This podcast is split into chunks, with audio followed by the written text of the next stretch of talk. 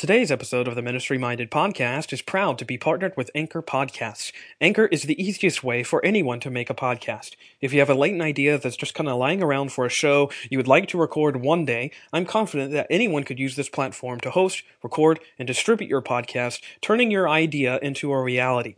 Anchor puts everything you need to be successful all in one place.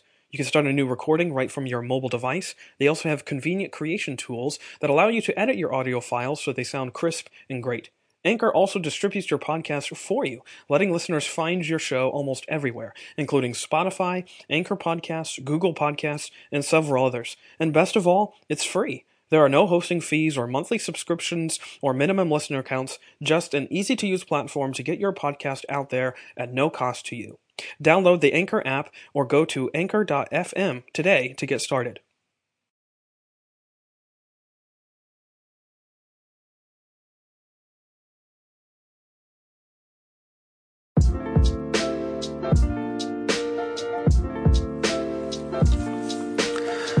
Hello and welcome to another episode of the Ministry Minded Podcast. This is a show that seeks to marvel at the mercy of God that meets us in our oftentimes messy ministries. I'm, of course, your host, Brad Gray, and this is episode number 11. And today I'm thrilled to be joined by student pastor David Brady. David serves at North Point Community Church in Alpharetta, Georgia. And in this episode, he and I talk about God's leading in life, and especially leading in the difficult decision of leaving a ministry. And how does one navigate the transition from one ministry to the next? Also, how honest is too honest for a pastor? How is the ministry different from what we think it is? We seek to answer these questions. And David is a dear friend and, you know, former college classmate, and it was so fantastic to speak with him and hear how God's been using him to influence lives and advance the kingdom. I think you'll be greatly blessed by this conversation as we talk about ministry transition, honesty in ministry, and the modern student ministry. Today's show is brought to you by the Christian Standard Bible. The Christian Standard Bible offers an optimal blend of accuracy and readability, and it helps readers to make a deeper connection with the Word of God, inspiring lifelong discipleship. The CSB is equally suited for the serious student or for sharing with your neighbor, hearing God's Word for the very first time. You can learn more by going to csbible.com. Now, for David Brady we have a very special guest, my old friend from college, David Brady. How you doing, David? Pretty good, man. How you doing, Brad? Good, good. It's so glad to have you on. It's taken us a while to get here, but I wouldn't have it any other way, man. I've been looking forward to this for a very long time. Thanks, man. Thanks for having me. I'm excited. yeah. so. if you can, just really quick, introduce yourself uh, in a few words. Our listeners probably don't know who you are, but uh, and who is David Brady? Okay, so I am 27 years old. I just moved to Atlanta, Georgia, um, and I work for North Point Community Church. I work for their high school ministry, and so um, just been a great opportunity to just kind of um, plug in and serve the local church. I love it. So that's kind of where I'm at right now. But before that, I was in ministry for a couple years up in Chicago. Um, then I was a school teacher. So and then back to school where we met. So yeah, yeah, exactly. That's awesome. I'm so glad to hear that. But let's just address the elephant in the room that's right now, right off the bat. Why isn't David Brady on social media anymore? I um I'm on Instagram, but I know I, I, got off of uh, Facebook. One of the reasons, really, honestly, it was just um, it was I was talking to a mentor of mine, and they were basically just like, "Hey, you need to cut out like toxic things in your life." And so one of those honestly was like Facebook for me. It doesn't have to be for everybody, I understand that. But mm-hmm. uh, for me, I would just, I would repeat, I, there's so many opinions and so many voices that I don't necessarily need to hear in my life. And a lot of those opinions and voices gave me like bad views of people. And I would think poorly of people based on some like political view or religious view or something. I could judge them on the amount of selfies they were taking or whatever. so, um, really, it was just for me. Really, it wasn't. It's kind of an inward thing. I just wanted to kind of choose joy. And I don't want to over spiritualize it at all because it was just kind of like, hey, I, I don't. An election season was coming up and all this stuff. I'm like, I do not need this. And so actually, I was with somebody the other day and they were scrolling through their Facebook. I was like, man, that was like the best decision I ever made. So it was hard for me because I love keeping track of like guys like you and just seeing where people from college and old friends are. So it's kind of harder on Instagram, but that way Instagram is not more opinions, just kind of pictures of people's lives and you kind of go with yeah. there. So no, I totally, I totally respect that decision. I'm just giving you a hard time. I just, I remember we were pretty active on Twitter for a while, and then yeah, kind of went. I got off. I I got off of Twitter and Facebook at the same time. It was just kind of. I think it was right around a year ago. I was just kind of like, let's just go for it. Let's just let's just try it. So it's been great. No, that's so good. I, you know, that decision is always tinkering around in my head too, just because I you you don't realize how attached you are to that right. sort of platform until it's taken away for a little bit. And I am so uh, I'm sort of put on the spot by your decision too. So no, kudos to you, my friend. Kudos to you. No, I am not trying to judge anybody. that, that was just a personal decision. So. No, that's good. It, I don't think a lot of people, and to be honest, I really don't think a lot of people would make that same decision because not a lot of people have the same sort of self awareness that you know maybe this would be a toxic thing for me, but that's really good that you had that sort of sense of you know that I need to cut this out and and that's I you know I really highly commend you for that because um, not a lot of people would do that, especially in this you know sort of tech driven age that we're in. Yeah. Well, thank um, you, man. Um, Appreciate it. Yeah. I you know you mentioned just in your introduction that you just transitioned to Atlanta and uh, from Chicago, which is a pretty big move, which uh, yeah. not a lot of people would make. So, just uh, talk to me about that and how God sort of worked that into your life, going from the a church in Chicago to a church in Atlanta.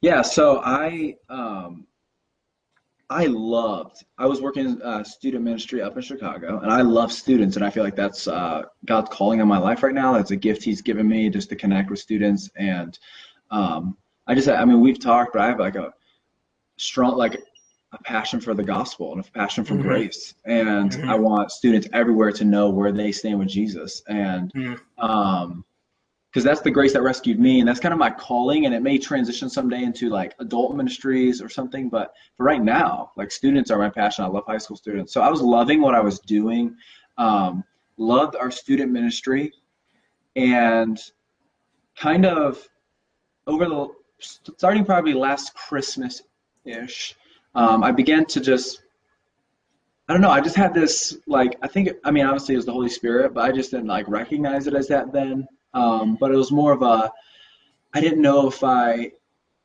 I wasn't settling in. I, I'd been there for about a year and a half. I wasn't settling in. I wasn't uh, having roots. I didn't feel really a strong connection to the church necessarily. I love the ministry I was a part of, but I, the church, um, and it was just a difference. And I started to take like self, I don't know what you call it, self stock in that. But the the thing I came down to was I loved I love my church. I love my senior pastor. I just didn't my heart wasn't where his heart was at with the vision, the overall vision of the church. And it wasn't a bad vision. It just wasn't where my passions lied. And mm-hmm. um, I just know God has given me a, a kind of just a unique connection with unchurched students and students that are far from God and don't know anything. And our mm-hmm. church was generally geared towards church, the church, and helping uh, Christians grow deeper in their faith. And so, long term, I just I started praying about it back in the winter, and I didn't really pray about it every day. Just kind of once a week, probably just as kind of Lord brought it up. I just, hey, you know, God, what what is is this long term for me? Or is it short term? What does that look like? I didn't actively go looking. Uh, I just never felt like I should be looking for something. I just want to be 100% where I was, and I was content where I was. I just didn't know. I was kind of wrestling with long term, and so ultimately in May, I was uh, texting a friend of mine down here in Atlanta, and we had been friends for about a year. We connected uh, through a camp. We had taken our high schoolers to, and uh, we were just talking about life. And he just reached out and said, "Hey, would you just randomly one day just said, hey, would you be interested in uh, working for me?" And so that started a conversation where um, the church I'm a part of now, like I feel like my passions are in line with, and mm-hmm. I would just recommend anybody going into ministry like my first job in ministry was this former church, and so I took the job, and it was God used it in so many ways to grow me and like mature me in ministry. But um, I just kind of now I realize about how important it is to fit well with your senior pastor and elders and just say, hey man, like my heart's in line with your vision, and I, we're gonna like work together to carry this out. And if your heart's not in line with that, if your passion is not that, then that's okay. Neither of you are in the wrong, but it's more of so of a hey, you may want to find a church for your long-term growth and your long-term planting, long-term planting, to find a church you really like gel with and you really mm-hmm. sink your heart sinks with. And so that was when North Point reached out. I just ultimately long-term, I was like, um, the elders and the leadership of North Point, their vision is for unchurched people, and so that's kind of I was I just it was kind of a really a, unique kind of situation, but I just kind of said, you know what, like God is this is yours, like open that door, and if it's not, close the door. So I just kind of started mm-hmm. walking through doors, and um, ultimately they offered me a job, and so I moved down. But it's been great, and I'm learning more and more like so about how to reach unchurched people and what that looks like in a student environment, and so um, it's been great, man. It's been really stretching because um, I was like, I say this, but it was like I, I was like a big fish in a small pond, and and then I moved to a very large pond where I'm a very small pit fish, and so it's been yeah. very, extremely humbling. But at the same time, you're just learning so much, and there's so many uh, high level like pastors and leaders around you that you can kind of tap into and kind of like let them pour into your life, which has been amazing. So. So working at Bethel, how long were you at um, at Bethel up in Chicago? I was there for two years. Mm. It was actually interesting because the first, you don't need to know this obviously, but like my first interview with them when they contacted my first interview was July 8th of 2014, and my last lunch there was July 2016.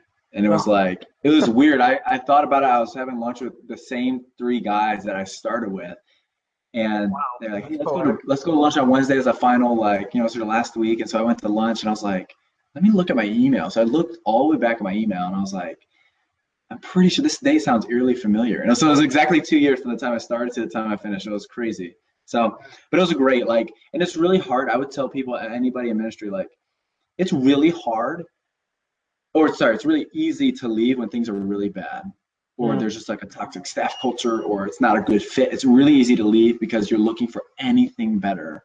Um, the challenge in that is to stay content where you're at. Yeah.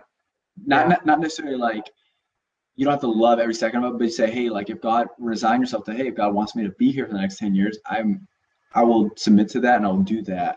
Um, it's really hard to be but if it's going really well and then there's an opportunity that arises um, that's when it's really hard. So that was when it was hard for me because our ministry, God's favor was on the ministry, honestly, and it grew like five, six hundred percent in two years, and just blowing up, and kids are seeing come to Jesus and all this stuff, and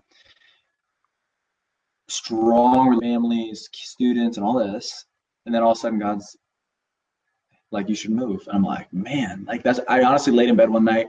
I was down in my interviews, and uh, I laid in the hotel, and I was like did I make the wrong decision? Because mm. they offered me the job. I was like, did I make the wrong decision? Because I loved our students I loved our ministry. And then um, just through a process of just kind of like talking to my mentors and people that counseled me, I was like, this is the, and my, my counseling pastor actually told me, he said, you need every step in ministry to really simplify it. He said, this will help you. This is really wise. He said to simplify every move in ministry because you can like overcloud it with over spiritualizations and really kind of just I don't know. You just kind of over spiritualize it and kind of overthink it. He yeah. said, and he's been in ministry for 50 years, and he said every minute moving ministry, if I were to go back and tell myself, he's like, and the question is, is this a better fit? Not that you're always searching for a better fit, but if a if a situation arises where a church contacts you or something, to ask yourself, is this going to be a better fit than where I'm at right now for ministry? And if it is, then pursue it. But if it's not, don't just move because it's a move. Mm-hmm. Um, then you're just going to move and you're not moving towards kind of his whole emphasis was move closer to the lane God has gifted you. Yeah. So if it's a better fit with your passions and gift set, then do it. If it's not, then don't do it. Even if it's a ball in church and you really want to um, be a part of like an awesome movement or something. But if it's not a good ministry fit for you, don't do it. Like if it's a good ministry fit that fits with your gifts, your passions, and your desires, then do it.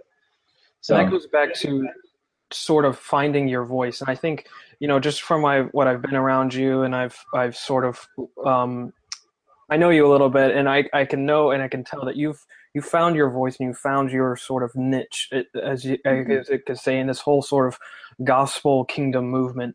And so you know what your role is, and I think that's that's awesome that you know that this is my voice, and maybe didn't fit with this ministry, but this ministry, I feel like I can plug in and get right mm-hmm. involved, and I think that's that's so amazing that you have found that you know at this stage in your life because um, not a lot of guys it takes them a while to sort of say like this is where i belong and and i think you're really right on something when you said that it's really easy to leave a church when it's when it's a bad situation but it takes a little bit more um it takes a little bit more time and a little bit more you know mm-hmm. adeptness and maybe courage even to say you know things are going really well but I feel like God is moving me somewhere else, and so that's that's so um, mm-hmm. so just amazing. I think that you that you were able to do that. I'm really praying for you as you're in Atlanta. Um, but let me ask you this question: um. What what would you say though is like one of the biggest things you've lo- you, that you learned at at Bethel uh, in your time there? What was one of the biggest things that you sort of developed over the time that you were ministering there? Um, are you talking about leadership, spirituality, like gospel? Like, what are you?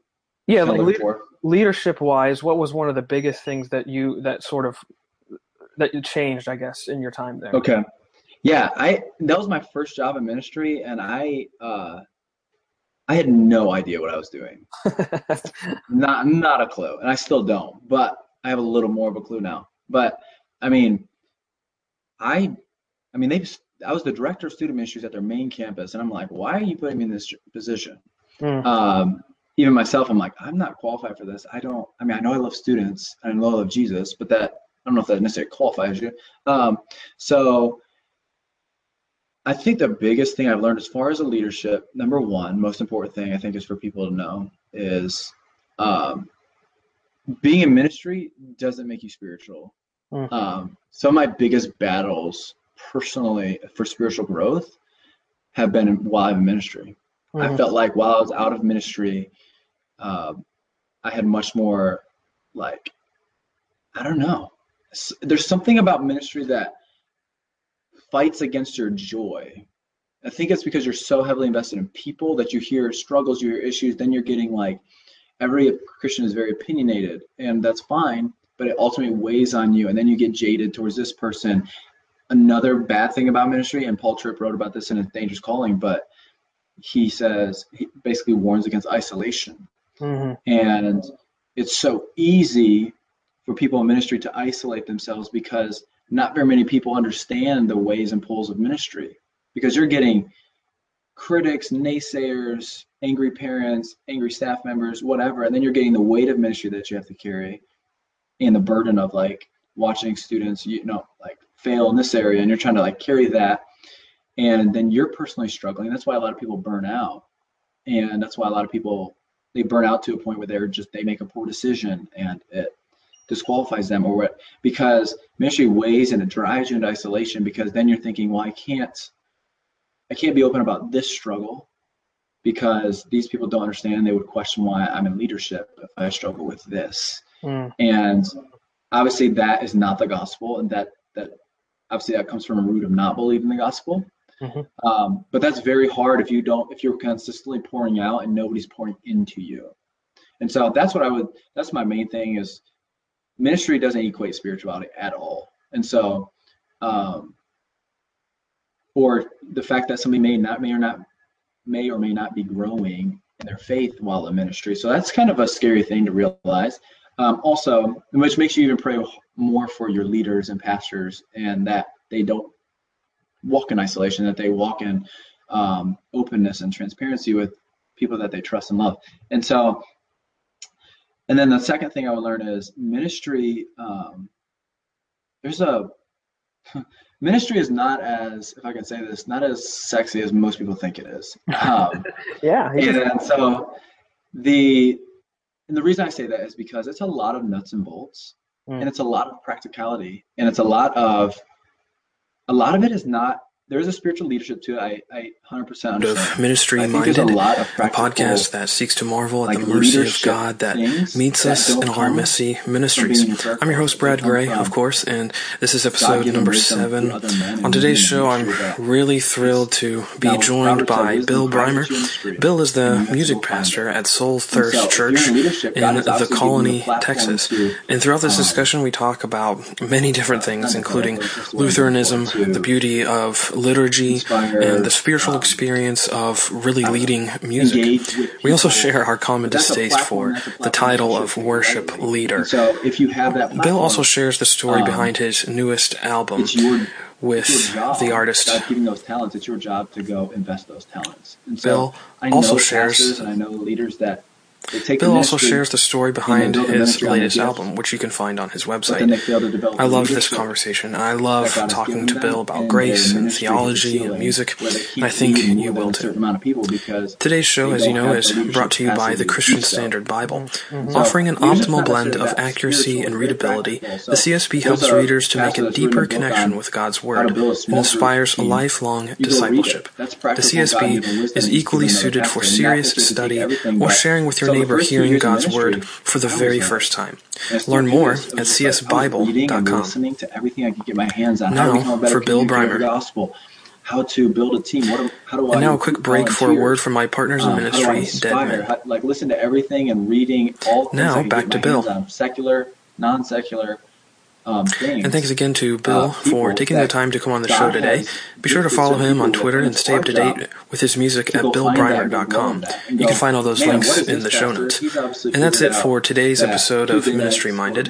Thanks so much for staying with me and for listening. What's- what's the If you like what you just heard and you have to would like to hear more episodes like this, be sure and follow the show on Twitter. You can also subscribe in to apply to iTunes, and you can also follow along on well? Because God's SoundCloud. given me to And if you really like what you just heard, you can do me a really good favor and leave me a short review or figuring comment. That'll go a long way for me to continue making shows like this happen. that are older than me, Thanks again to CSB for sponsoring the show, looking to me and thank you as leadership. How do I lead always for listening and How do I lead commenting and subscribing. I'll see you on the next episode. great leaders for Blessings. students? And so it's a it's different. I it's so it's not as easy as people think it is. Um, now you have your shot in ministry, be lazy, or but I think pastors that work hard, God blesses. I mean, I think God really does bless hard work, and He blesses um, commitment to investing those talents, those two talents that He gave you, or the one talent He gave you. Say, I'm going to invest those back into the kingdom, and I'm going to return double. And I think it's easy to coast in ministry, but I think a lot of people hit their ceiling in ministry because they fail to go do the practical things Mhm. and they think it's more spiritual. And there's a spiritual side, definitely, but I think there's also a very practical side that says, I can't be burning people and I can't be a dictator and I can't be micromanaging. And that's just leadership. Yep. And how to have a hard conversation with a volunteer, how to look, learn what to recruit for out of a volunteer and what to look for and how to inspire and lead. And those are all things that are found in God given wisdom outside of the Bible. And that's found inside the Bible. And but I'm saying in the American church there's more than enough resources to go out and learn what you need to learn about ministry. Yeah. And so that's those are the main two things I would Well, say. I like that because you know a pastor isn't any good if he stays in his study, and I think that's Right. kind of what you're getting to is that a lot of guys these they have these grand ideas about ministry where you just study and then you preach this really amazing message on Sundays, but obviously ministry and the ministry especially to students to students who are going through a lot of things that even Mhm. I and you weren't going through when we were in high school ministry is a lot dirtier than that. It's a lot Mhm. messier than that a lot of times, and it it happens more so on Monday through Saturday than it does on Sunday. And I think Mhm. that's what I like about what you're saying is that it just and going back again to Paul Tripp is it's not in isolation. It's not a pastor in his study, and that's what it means to be any sort of pastor at any position. It's what he does with his people, how he shepherds his people, Yep. and, And- that's so important. Go ahead. Yeah, no, and and to be to know what your people are going through, you have to be in with the people. Mhm. Yep. And you can't go go up to your uh, mountaintop and come down with your Ten Commandments every Sunday. You you have to be in with the people, and that's a mess. Like that's hundred percent messy, and and we get frustrated by people and it's much easier and safer to not engage with people but um, you know my pastor always asks what does love require of you and love re- love requires you to get in people's messes Yeah. and share with them in that and say hey I understand and be there and whatever that mission or message that you have which for me it's grace like that's that's my opportunity to that's what love requires of me is to be in that mess with people and Mm. be places you don't really want to be at nine o'clock at night and make the long drive to somebody's house or whatever it is but it just it's a lot ministry's a lot different than i thought it would be Yeah. i love it but it's i can understand what a, a- mentor of mine before i left greenville uh, to take this first job in ministry he looked at me he was a pastor he's a teaching pastor at church and he said you're going to love working in a church and you're going to hate working in a church Mm. and i didn't understand because i'm like no way i love the church i love like I love ministry and now i completely understand 100% what he means and and it's just one of those things that you're like ah, i get that now Yeah. and so um but that's you know and you obviously know that. You've worked in churches long enough to know like the good the bad and the ugly about churches but so and i would say like another like my last thing i'm sorry i'm talking a lot but um Talking. one of the last i think it's essential for any person in ministry if they're leading a ministry um, volunteer driven or not like to have absolute 100% clarity on what you are trying to do Mhm. i think a, i think a lot of churches most churches actually try to do way too much Yeah. and um, there's I said earlier, Christians are very opinionated and they have their issues with everything. But if your senior pastor or your elders are crystal clear on their vision, it's the Chipotle, I call it the Chipotle factor. Chipotle is crystal clear about what they're trying to do. They have burritos and tacos. That's it. Then you have, on the other hand, you have uh, Gold, Golden Corral or whatever your local buffet is, where they're trying to do 150 different food items, and all of them are mediocre. Mm-hmm. At if you go to best. Chi- yeah, but if you go to Chick Fil A, they have one thing they're very, very good at, and that's what they're good at is Mm-hmm. the chicken sandwich. And they don't try to be McDonald's. They don't try to have beef. They don't try to have like all these things. They say, hey, we're about chicken. And that's what we're about. Chipotle, we're about burritos. What that does is it gives them absolute clarity. So somebody could come up and say, hey, dude, there's this amazing breakfast sandwich. It's with sausage. And they're like, that's not what we're about. That's not even in the picture. Mm. So with churches, for a pastor and an elder team to, or a deacon team, whoever it is, to say, this is what we're about. This is what we want to do. We want to reach this person, these this specific audience, or we want to reach this person. This is how we want our ministries to look, to to be very crystal clear. And then when outside voices come in and go, you should do this, you can you can defer and say, that's I that's a great thing, but that's not what God has called us to do as a church. Mm. But there are, this is the beauty of the body of Christ. There's 15 other churches within 30 minutes that have those types of ministries. And so it disarms people and it also gives you a soft landing to say, hey, like I understand that's a, I understand where your heart is. Maybe a Grace Community Church down the road is maybe a better fit for you because that's their passion. I know that pastor. He loves God, loves the church, and it's about that. So maybe like you should go there and start serving there if that's where God has really inspired you to move. But this is what we're about. And so I think a lot of churches get frustrated and staff people get frustrated on church staffs because and members because they feel like their church is not going anywhere. And it's because their church is doing 15 different ministries and they don't know where their focus is. Like my church is crystal clear small group ministry. Like that's what my church is about. And so they don't they have their care team and they have things that the church is for, but ultimately they focus they they hire and staff towards and focus all on small group engagement. That's the only um, numerical goal we have as a church is the percentage of our people fully engaged in small group ministry, which means they are in community and walking with fellow Christians in community and growing in their relationship with Jesus. And so um, there's it's very crystal clear. We have we have uh, weekend services and then small group engagement, and inside those other groups, you'll find care for things, and you'll find men's groups, and you'll find women's groups, and you'll find. But family ministries is on the weekends, and so about building families, and so it's very crystal clear, and there's no debate. Like we're the vision and mission of my church is we are we want to be a church that unchurched people love to attend and so that's crystal clear so everything kind of filters through that vision mm-hmm. there's a million different churches out there that do a million different things really well but that's not what god has called ours our leadership team to do. And so we just stick to that and trust i mean i just went to a church yesterday just to kind of check out their student ministry in atlanta.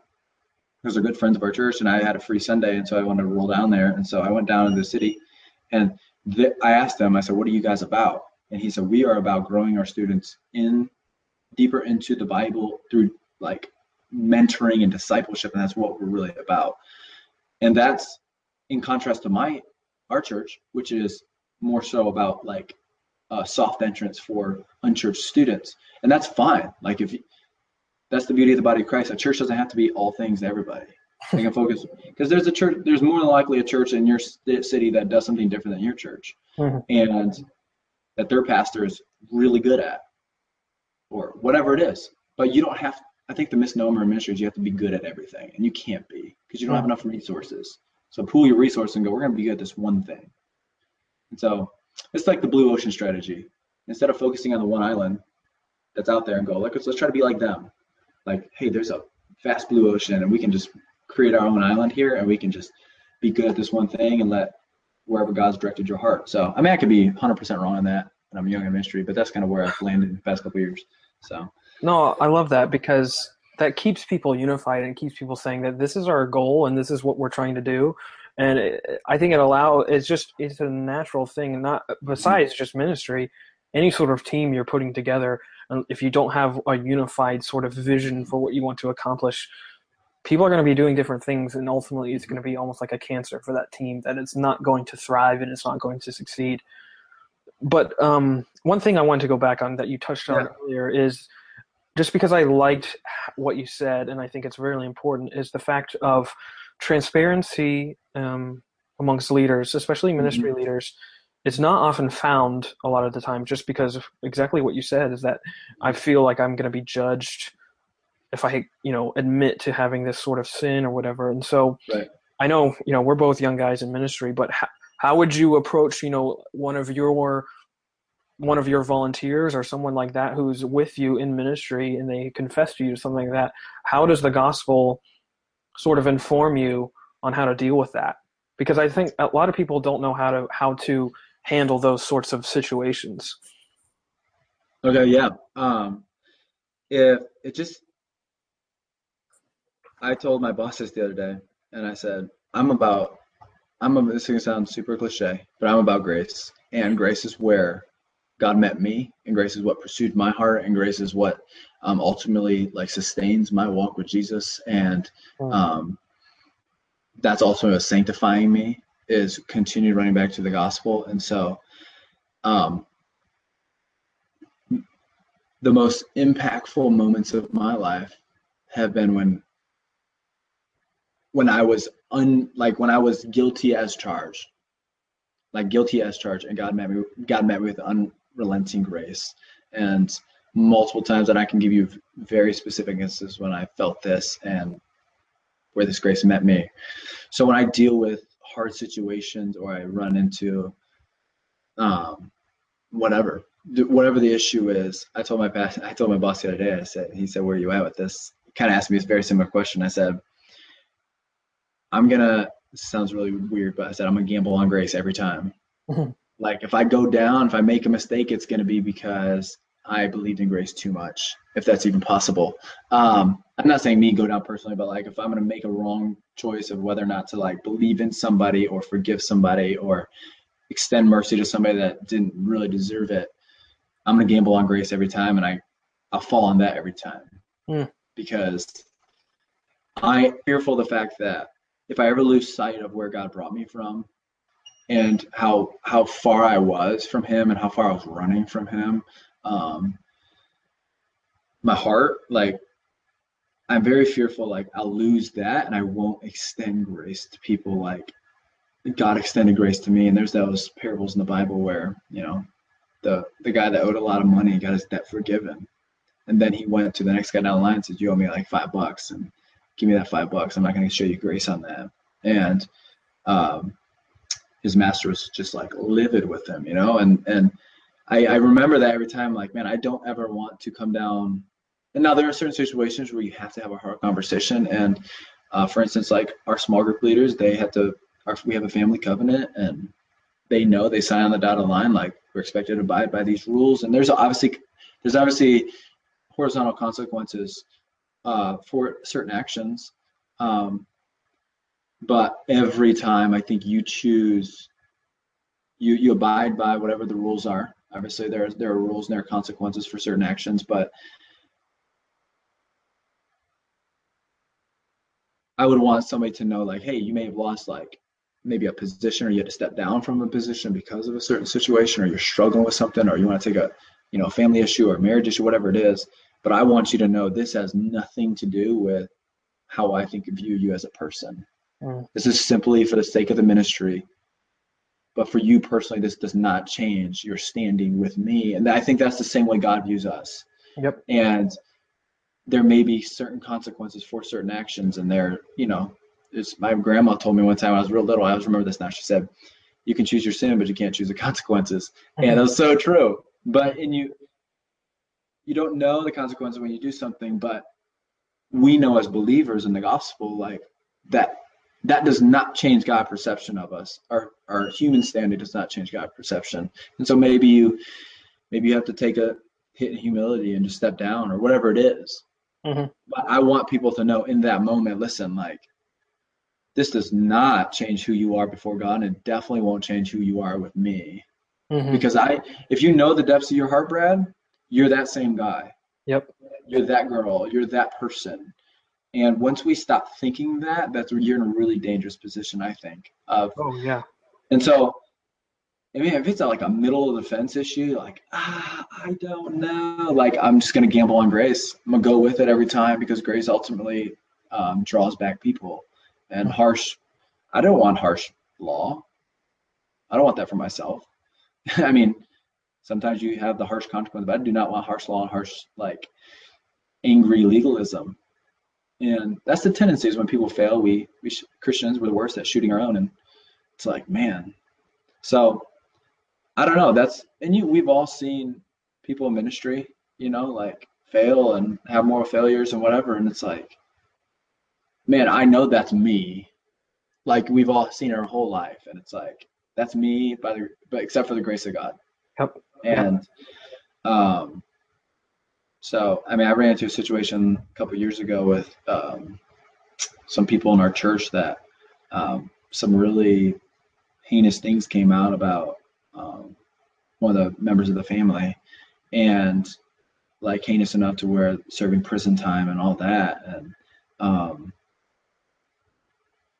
I had uh, a family member come up to me because I it was like a two year process. It was right it happened right when I got there, and it was still going on when I left, and it was a family member came up to me as I was transitioning out of the church, and um, I just spent a couple years just loving on the family, loving on this person, even though they uh, were headed to prison time and for what they had done. And um, the, like the amount of tears I saw in that conversation, like myself and with these these people, like they couldn't believe they, they were like we're so undeserving of why you would still accept us and love us and that was just it wasn't me. And I, at first, you're angry about the situation. Why would this happen? Why would they do that? Like, I don't understand. They're hurting their family. Why, you know, all that situation. I want to go into the details, but because it's their story. But um, I just, the whole time I kept thinking, this is the kind of person Jesus ran right to. Yep. This is the kind of person in the gospel where everybody else was like, you're outcast of society now. You're literally going to be in prison. You're, you're, you're not acceptable in culture anymore because of your crime. And I kept thinking the entire time, this is who this is who God would run to. This is yeah. who Jesus was walking the earth. He would be at dinner with this family and he would be loving on this family and saying, Hey, like understand what you're going through, but that doesn't change who you are to me. And exactly. so that's and if you can keep that and there's a humility there and there's some grace there and uh, there's also some like reality, like you you have to own up to the consequences. I love somebody, that. but somebody as a person should never walk away feeling less of a person because of Mhm. a sin they've committed. And that's ultimately the goal in every conversation: is does this person, um, is this person like confident in who they are in Jesus right now, Mhm. even in the middle of failure? Because that's ultimately what will sustain you. And we tear down people all the time. It's like, man, geez, people, um, like relax, you know. So, uh, so anyways, that's kind of that wasn't to like blow me up. That was just God's grace, and I just try to always remember that. No, that's good because I like uh, what you said is sort of what I like to say is that our earthly doing can't affect our heavenly standing because once you believe that there's therefore now no condemnation for you in Christ Jesus, Yeah. Nothing can affect you. Nothing can affect that standing. And just like you said, just remembering sort of where you came from, that keeps you humble in moments like those. And, you know, sin is filthy, but thankfully Jesus isn't afraid to get his hands dirty. Right. And that's what I'm thankful for. And so just like you were saying, and, and for ministers out there, they shouldn't be afraid to get their hands dirty either. They should reach into those situations just like Jesus did for them. And um, that's where ministry happens, I think. And I'm so happy to hear that you're doing that. Um, go ahead. yeah. If I say one more, the Oh. I say this, and this was super scandalous when I first said it at my at my old church. I said it for the first time, like one of my first sermons I ever preached, and I said, even if you were to go out tonight and sleep with somebody you were not supposed to sleep with, married person, not married, doesn't matter. That's it's kind of like a taboo in Christian culture, obviously. Um, to do that, I said, your hard work every day is that next morning. Let's say I have on Friday night. Your hard work is to wake up Saturday morning and believe somehow radically believe that God looks at you and says, "You are my beloved son, or you are my beloved daughter, and in you I am well pleased." Hmm. And that is completely scandalous. But what God says about Jesus, He now says about us because of what Jesus did for us. And so that's the gospel. Not to say that there won't be consequences, not to say that you should go do that, but that's your hard work the next morning is waking up and going, confessing before God, saying, This is what I've done, but somehow in your grace, God still looks at me and says, You are holy, spotless, blameless, righteous. Your standing with me has not changed in the middle of your absolute failure. Hmm. That's completely scandalous, but that's grace. Yep. And somehow that pertains to us too. And that's that's the hard work. But as me as a minister of the gospel now, and you as a minister of the gospel, is to go and be in the middle of that situation and say, I want you to know this is true of you and speak life into that person when they shouldn't deserve they don't deserve it. They don't understand it. But if you say, hey, I really need I'm gonna if you don't even believe it for yourself, I'm gonna believe it for you. Yep. And that you God looks at you just like he looks at his son Jesus now. Yep. And that's the radical grace of the gospel, and that's the gospel. And if we don't believe in that, then we so pull, pull ourselves up by our own bootstraps, Christianity. Yep. And you pay the piper. You there's a scorecard and all that. So No, I love that just because it's it, it sort of reminds me of the story of David. And so. Technically, me and you and ministers everywhere, we need to be like Nathan. We need to be right there in the midst after David has failed and he's failed miserably, considering his position. And David and Nathan was right there, and he yes, he gave him law, and he told him, "Hey, this is where you messed up." But then he Yep. immediately gave him the grace to say, "The Lord is still there, and He's waiting for you, and you are you are a man after God's own heart." And Mhm. um, that's what's amazing to me about that story is that David fails. King David fails the most um, uh, uh, uh, uh, like impossible way to think about that this guy would do that, and then he's Mhm. afterwards called a man after God's own heart. Yeah. That's grace right there. yeah, it is grace, and it, it gives us hope. Exactly. it gives us hope in our failures. Exactly. Now, uh, sort of just um, transitioning a little bit now. Um, Yeah. Let me ask you. So we went to the same Bible college, obviously, in the southeast, and um, let me ask you this, just because I've I've noticed myself, and I can sort of tell just by the way you talk, um, is the fact that over the last six years, if like I'll just share, is I have have sort of what I like to call like going back to Jared Wilson's book of Gospel Wakefulness. I've sort of had like a gospel sort of awakening in the last six years or so, just realizing that yes, I was saved and I was under gospel preaching, but it wasn't the same sort of gospel. And mm. realizing that, wow, this is a lot different than what I was being taught, you know, in school and by all these sorts of things. And so I would ask maybe how is where you are now different from where you were then, and, or maybe I can ask it another way: is is is what's sort of the biggest change for you since going since leaving college? Yeah, um, I I wondered that for a long time um, because the way I was raised, I believe they preached the gospel. Mm-hmm. Like they preached the gospel for salvation, I say. After that's a different story. Because they would preach, um, you know, grace by, you know, grace through faith. And um, that was the gospel I believe I accepted Jesus under. It is 100% impossible with the pure motives to follow Jesus by rules alone. Um, and I think that's where the disconnect was for me because I grew up in a Baptist church and I grew up, the good people loved God, had great hearts. But when I accepted Jesus, I literally went, I wanted to like, I was like, man, I mean, I felt the freedom of the gospel. I felt all these things at 15 that I didn't I didn't like realize like, why, why do I feel free from my past? And then what was thrown at me, I was like, man, how do I, how am I supposed to act like a Christian? And what was given to me were a bunch of rules. Look this way, be this way, act this way, don't listen to this, don't go here. I failed at that. Even like two, three, I remember it was two, three weeks into my uh, salvation, after my salvation at 15, I'm like, I was just very defeated because I was like, I thought, well, now I have to maintain this right relationship. I got the right relationship and I'm in for eternity, but now I have to keep that. And mm. so what be, what happens is you get behind the eight ball so much, you just are like, okay, eventually give up. So self-admittedly, I I didn't hate Christianity, but I I definitely pushed it aside. I remember telling uh, we had a friend we you and I were uh, in the same kind of friend group there for a while with our society, but um, telling a guy that we played soccer with, I said, "Hey, man, like I think Christianity is good for some people. I wasn't mad at Christianity. I didn't hate it, but I just I was like, but I don't think it's for me. Like I've never had that like experience, and so."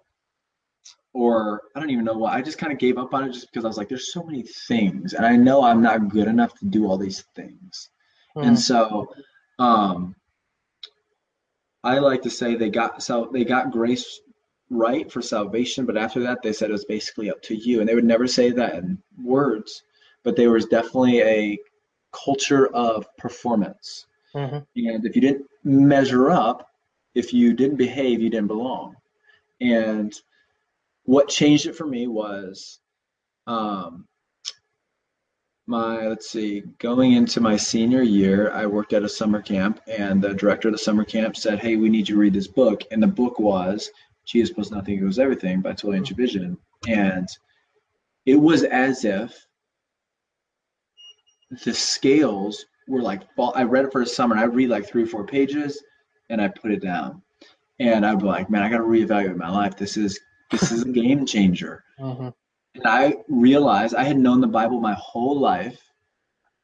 I tell people this, I knew everything there was to know about the Bible, all the stories, all the parables. I mean, I heard it all. I was in church like 15 times a week, it seemed like. Um, my dad was a deacon. My mom was an accountant in the church office. I went to Christian school, youth group, everything.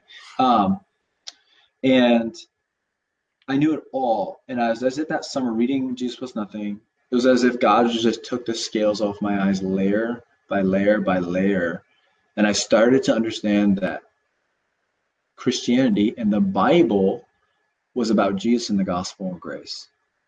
And I was like, wait, I don't know anything about Christianity. Because if this is what it's about, this is the most freeing and radical message I've ever heard.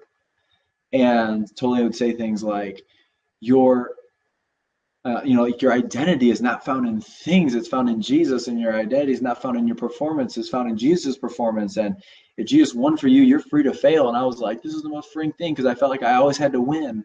I always had to be like this extraordinary Christian. He said, if you, he says those five lines in that book of, since Jesus was extraordinary for you, you're free to be ordinary. Since Jesus won for you, you're free to lose. Since Jesus, you know, like all this stuff. It was like, what? Like, this is crazy. And I just remember the freedom of that message that year. And I clicked with me and thankfully, like I've I've just kind of grown it over the years of like grace saves you, but it also sustains you. Yeah. Throughout the Christian life. And when you have a problem, to face every problem, every struggle, every temptation, every setback with the gospel, because the gospel has the answers. I believe that Jesus' death and resurrection has every answer to every question or struggle or temptation or sin you ever find yourself in. Yeah. And if you can submit it to the gospel practically and go, how does the gospel practically work itself? For, for instance, anxiety. Now, I understand there's just like clinical anxiety, and I understand you need help and doctors and stuff. But for me, I struggle with anxiety. And so, how do I take that anxious thought and submit it to literally the obedience of Christ, which is the gospel? How do I submit to that and practically going, okay, I'm worried about something I can't control. But actively, I can take that anxious thought and go, if I can trust Jesus in the middle of something that seemed with no control, that seemed like the world was ending, the Savior died, the Messiah died, if I can trust Him for that and for my future and for my life, and I can trust Him for the, my past, I can trust Him for this moment, whatever that situation is. And that's how you actively take the gospel and go. And it's a hard work. It's like mentally submitting that anxious thought to the gospel and going, take that, I'm going to submit it. And I'm going to submit it how? You have to say how. Like, how, how's the gospel? Like, mentally, how's the gospel approach anxiety? How's the gospel approach uh, this temptation or this control issue or whatever it is, whatever you struggle with, to learn what that looks like and fight that battle through the gospel, it'll lose its power in the gospel. Not that it'll go away and it may come back, but you take it and you submit it again. You take it and you submit it again. And it's like, it's an ongoing struggle, but that brings freedom and it brings answer like it, it may not give you like the clarity in life the 100% clarity in life you're looking for but it definitely that's the growth is submitting yourself to the gospel and mm. that's that's how i changed and um i think that's what changed for me and i don't like hate the way i was raised i just think that's where they took a misstep mm-hmm. was that somehow became about your performance. Mm-hmm. Somehow became a little bit of a pharisaical uh, ideal of, oh, I got to follow some rules and check some checklists. Yep. And really, that's not it. Jesus checked all the checklists for us. So, and, uh, sorry, no, that was awesome. a lot. no, that's perfect um, because I, have had the similar experience. And, and, in fact, this is a good segue because the last time I saw you was at 2015 Liberate conference, believe it or mm-hmm. not, and uh, we just randomly ran into each other, which was crazy. Cool. I know uh, it's a really small world. Um, but what was your biggest sort of takeaway from that whole experience and that whole weekend, if you can think back to that time? um, I, I can't remember very many details. Um, other than I remember it was a battle because I had just started. I mean, I was within my first six, seven months of ministry. Um, and uh, my boss and I, uh, Mike, actually, when we were in the interview process, he said, "What books have like really impacted you?" And I was like, "Jesus plus nothing." He was like, "Dude, me too. What's your background?" So I told my background. He had a very similar background. This book had the same impact on his life, almost the same timeline. He's about six years older than me, but same timeline in our life. Like why was this happening to me? It was happening to him. So we both like, man, we were like, we connected like on the gospel and the grace center teaching and all that. And um, so we are like, man, we got to take a break from ministry because we were getting hammered because we were, uh, I worked in the, the church was reformed and there, I love reformed people. Their theology is rich and orthodox and, but there is a sense of legalism in some corners of the reformed world and that I felt and I was like, man, we need to preach a scandalous grace, and we need to watch students come from death to life and realize who they are in Jesus and all this stuff. And we were like preaching it, the scandalous grace, and like loving it. And kids were growing, and you could see just kids come alive, and people were coming, being attracted to that message. And um, I, uh, so we went to a Liberate conference, and everybody's like, "Yeah, but there's things you have to do." We're hearing this from home, like, "There's things you got to do." I think you're getting the grace thing wrong. You're too taking too far, and uh, I just remember being so convicted.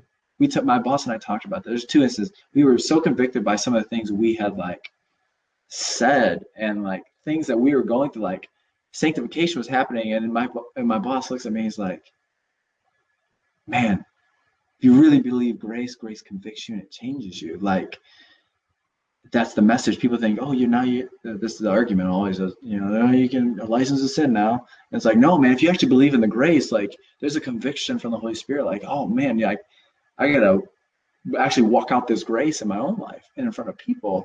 Hmm. Um, so that was kind of big. I remember that conversation. That was kind of a big takeaway for me. Was like, man, no, this grace message is working because it works in me, and I see it working in other people. Yeah. And then the second one, I was sitting in the lobby at the La Quinta Inn down the way from Old Coral Ridge, and uh, just super cheap. There's tons of people there for the conference, and I heard two old ladies talking, elderly ladies, and they were probably 60, 70. I'm thinking about 70, 60s, my mother's age. So They weren't that age, but um, probably 70, and they were just over coffee right before going into session and all that. They were they were talking, and I overheard them. Um, right in the table next to us, she was like, "Man, this has completely changed my view of Christianity and reignited my passion for God. Like this whole like gospel movement and grace movement." And I looked at my boss and I said, "That's grace." Mm-hmm. Like a 70 year old person does not change their mind about religion. They don't change their mind about the way they do church. They don't change their mind about what they believe because they don't. Because the older we get, the more settled we get. And the fact that this lady was confessing to her friends, like, man, this changed me. This changed my perspective. This changed the way I view Christianity. Like, I had no idea. And I was like, man, that's grace because only grace can move a 70 year old mind that has been settled and set in their ways. It's taking that and going, man, like, there's something different. There's something freeing. There's something. So that was really cool for me. I was thinking, man, like nothing in the world could change that person except mm. for grace. Grace moves that heart, and grace changes that. So that's kind of that was my two distinct memories from that. But um, I can't. I remember the coffee was good. I mean, that was no, that's awesome because we have a really similar sort of timeline on how we've sort of quote unquote mm. awakened to the gospel because I was I was really awakened to it in 2012. I was given from mm. Tullian actually a free copy of his book One Way Love right before it came out, and I read that before I read the other one. And once I read that, it just opened up a whole new world. I had never heard of guys like Paul Tripp and and some of the people he was quoting in his hmm. book before. And so I read it and I was like, I need to read that, and then I need to read this and it just opened up all these different avenues. And i was like this message is so you know for lack of a better word liberating. Mm-hmm. and i can't i was like i can't believe i hadn't heard it in this way before. And i just remember that and that's why and i think i can sense the same in you. That's why i'm passionate about getting it out to young people because yeah. most of the time they're not taught that type of message they're mm-hmm. not taught that type of grace because usually it's we need to make sure they're disciplined to not have premarital sex and to not do drugs. That's mm-hmm. essentially what it boils down to. mm-hmm. Youth ministries, and that's not the gospel. Even for them, that's not the gospel. And yeah, we don't want them to do that. We don't want them to mess up in that way. That's our right. passion, but that doesn't happen by preaching law. It doesn't happen by preaching rule. No, I absolutely 100% agree. Um, there I can't tell you the amount of people that I have as over the years just speaking of this and freeing this or like speaking of this of, of the freeing gospel like students that have like wait like christianity is about the gospel like i thought that was like for salvation and they're like no that's not the abcs of christianity that is christianity yeah. like this is about jesus this isn't about us this is about our performance it's not about our rules it's not about uh, this pastor down the street, like nothing. It's about this guy named Jesus and what he did at the cross. And um, for them to go like, yeah, but to get over that hump. And I, that second summer at that Christian camp, we walked with uh, our my campers. I had about nine campers that summer. It was more of a discipleship heavy. They were there for three weeks at a time, and we walked through Jesus plus nothing. And it was like this freeing message for me. So I'm like, want everybody to grasp this. and I kid you not, Brad, um, about every three to four months, I have one of those students text me that are now like graduating college or ending nearing ending college. They were in high school at the time, and they have reached out individually, like just randomly, like I don't know what made them think of it or new season of life or whatever, and they said, "I want to like almost verbatim. It's really interesting. So they said, "I want to thank you for um, helping me understand the gospel that summer because that has um, that stabilized like their Christian walk. Because for a lot of students, it and young people, it it's if it's dependent on your performance, I mean, it goes up and down, up and down, depending on the retreat and depending on the season, depending on the summer camp you go to. I mean, you're like your walk with Jesus goes. But what really stables it is you'll have those moments of, oh yeah, but what really stables it is like this belief in the gospel, mm-hmm. and that's kind of what carries you from, you know, receiving it all until your death, and then allowing Christ to work in you.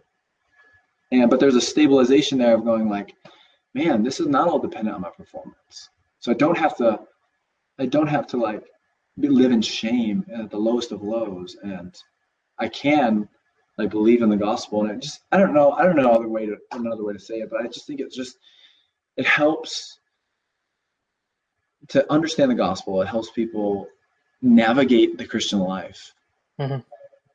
with stability. Um, and I mean, not just stability, but victory, say. But just more of like a sense of calm, a sense of peace, and a sense of, you know, I believe in the gospel today for this situation, and that will sustain me today, even if this doesn't go right for me. If I do fail or that person fails me, it's like, man. So I don't know. That's I could probably should probably figure out a better way to say it, but um, so that's kind of where I'm at. No, that's that's good, and we're almost out of time here. But I just want to ask one last question because I yeah. like and I probably know where you're going to go with this just based on our conversation. But as you know, the Ministry Minded is a it's just a brotherhood of guys that just really love Jesus and they're passionate about getting the message of Jesus's performance for them out to other mm. young men. And so, if you were allowed to only say one thing to an audience of young men, what would that one thing be? Ooh, uh, one thing. Let's see.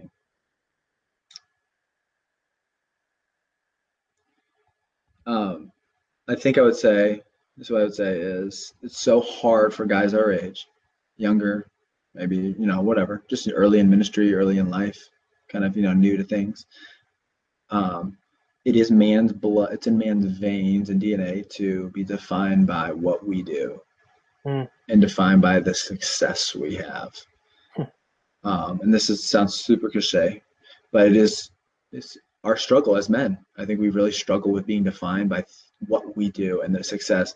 And if you lose your job, like there's a weight on you that not only like financially, but there's a weight of I'm not living up to the expectations of what people expect of me. Hmm. And so as guys our age, I think it's so important to I mean if you man, you know this and I know this, but if you live in the gospel, like to believe it in the worst of times that our identity and our our foundation is built on this guy named Jesus who is our reputation, who, you know, is everything we would ever want to be and more to rest in that and go, man, like that's somehow that's what God looks at me. And it just I think it just it redefines what you consider success. Mm-hmm. Like you know your job is a success in some ways. You know you want to provide for your family I understand that. But there's also if that doesn't go well if you lose that then you lose everything. But you can still lose the job or lose the you know whatever the influence or whatever it is and still be rock solid on this hey i'm good with god because of what jesus did for me. Yep. And we and that sounds super cliche and it's, super hard to live out. I understand that. That's like more than words there. But man, and this preaching to myself. If I can be defined by what Jesus did for me at the cross and not for my success in ministry, man, your your ceiling goes so much higher and your ministry goes so much deeper. Um, because then you're able to preach that same message because you actually believe it. And it doesn't just become words. It's like, no, man, I'm living this right now, like the day to day. And so that's the only thing I would say. I mean, if I had to give somebody advice, that or not advice, but just a word of encouragement, man. Like, if you are in ministry, if you're working as a pharmacist or a drywaller, like, doesn't really hinge. Nobody's opinion really hinges or makes a huge difference. Like, what really ultimately will carry you is what God thinks of you, and we know what He thinks of you. So that's kind of what I would say. Oh, that is powerful stuff, man. David, thanks for coming on. It's been such a like this has been really thrilling for me to just talk with you again and just realize again just how passionate and, and uh, you are for the gospel. It's just been really encouraging to me. So thank you so much for making time for me, and we will definitely see you again. Thanks again to David for taking the time to come on the show today and share his heart for people and for the gospel. Be sure to, sure to explore all the links to the stuff we talked about in the show notes. And that's it for today's episode of Ministry Minded. If you like what you just heard, be sure to follow Ministry Minded on Twitter, and you can also subscribe in iTunes and on SoundCloud. Thanks again to the Christian Standard Bible for sponsoring the show, and thank you as always for listening, commenting, and subscribing. I'll see you on the next episode.